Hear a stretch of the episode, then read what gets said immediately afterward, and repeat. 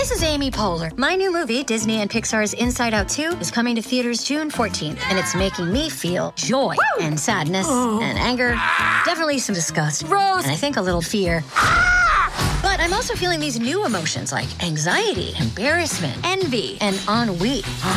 It's what you call the boredom. Okay, that one was weird. It's gonna be the feel everything movie of the summer. Disney and Pixar's Inside Out 2, rated PG. Parental guidance suggested. Only in theaters June 14th. Get tickets now. Listen to the Tuesday Terrors on the Mutual Audio Network. What beautiful music it makes, no?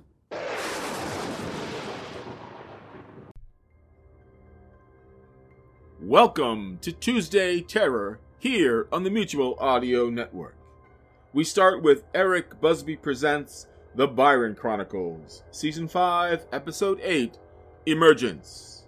That's followed by HG World, Season 2 The Googies, the final chapter.